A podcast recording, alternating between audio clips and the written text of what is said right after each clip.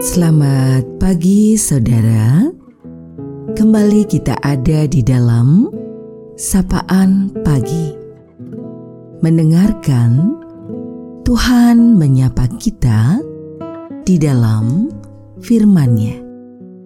Namun, sebelum kita mendengarkan sapaan dalam firman itu, mari teduhkan hatimu dan kita berdoa. Terima kasih ya Tuhan untuk kasih setiamu. Terima kasih untuk hari baru yang kau berikan. Saat ini, mengawalinya, kami berserah untuk belajar mendengar Engkau dalam firman-Mu. Dalam Tuhan Yesus, kami berdoa. Amin.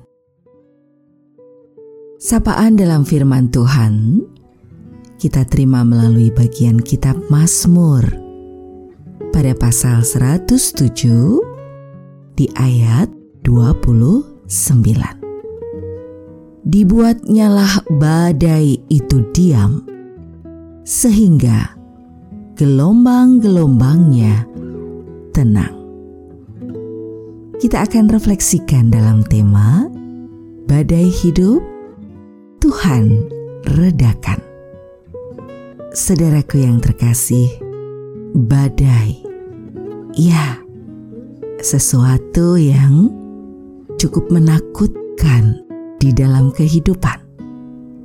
Terjangan badai sering kali menimbulkan ketakutan dan kepanikan. Oleh karena itu, penting sekali untuk kita punya sikap waspada dan berjaga-jaga di dalam kehidupan menghadapi badai.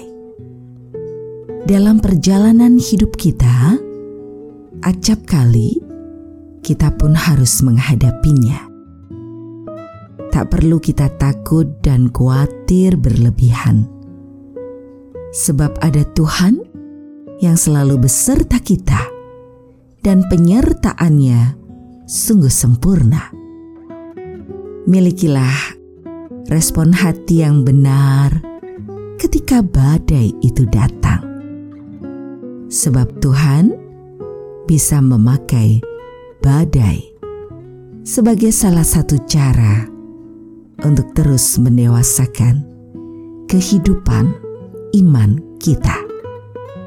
Jika badai itu datang, jangan lari menjauh, tapi miliki keberanian untuk menghadapinya. Selama kita tinggal dekat dengan Tuhan, segala perkara pasti dapat kita tanggung di dalam Dia. Dia akan menyertai dan terus memberikan kekuatan. Kunci untuk menang melawan badai adalah percaya kepada Tuhan dan mempercayakan diri kita di dalam karya kasihnya.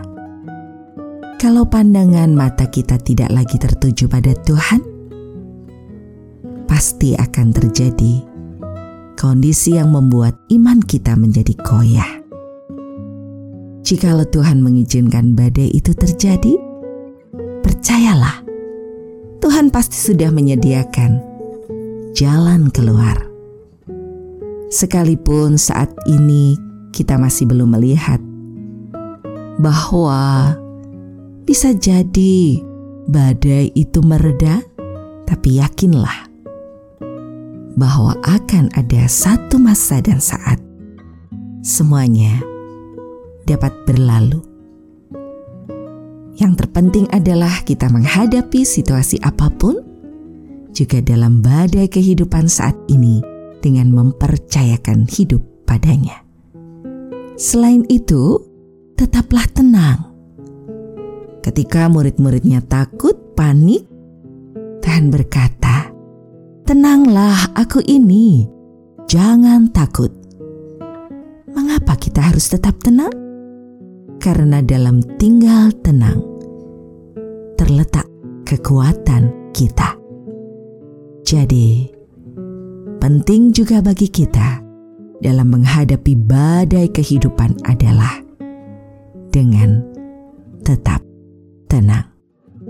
Jadilah tenang, supaya kita dapat terus berdoa dan berusaha mengatasi badai itu dalam keyakinan kita akan penyertaan Tuhan.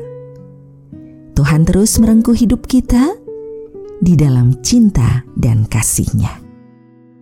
Kita akan akhiri sapaan pada pagi hari ini. Mari kita berdoa. Terima kasih ya Tuhan untuk kasih setiamu, penyertaanmu senantiasa dalam hidup kami. Dalam segala situasi yang kami jalani, pun di dalam badai hidup ini, kami belajar mempercayakan diri sepenuhnya dan juga belajar tetap tenang menghadapinya, karena kami yakin kami tidak pernah sendiri. Penyertaanmu itu senantiasa. Kami berserah untuk setiap peristiwa apa pun yang terjadi. Kami berserah untuk seluruh milik kepunyaanmu. Dalam segala kondisi hidup, kami yakin bahwa pertolongan Tuhan tepat pada waktunya bagi kehidupan kami.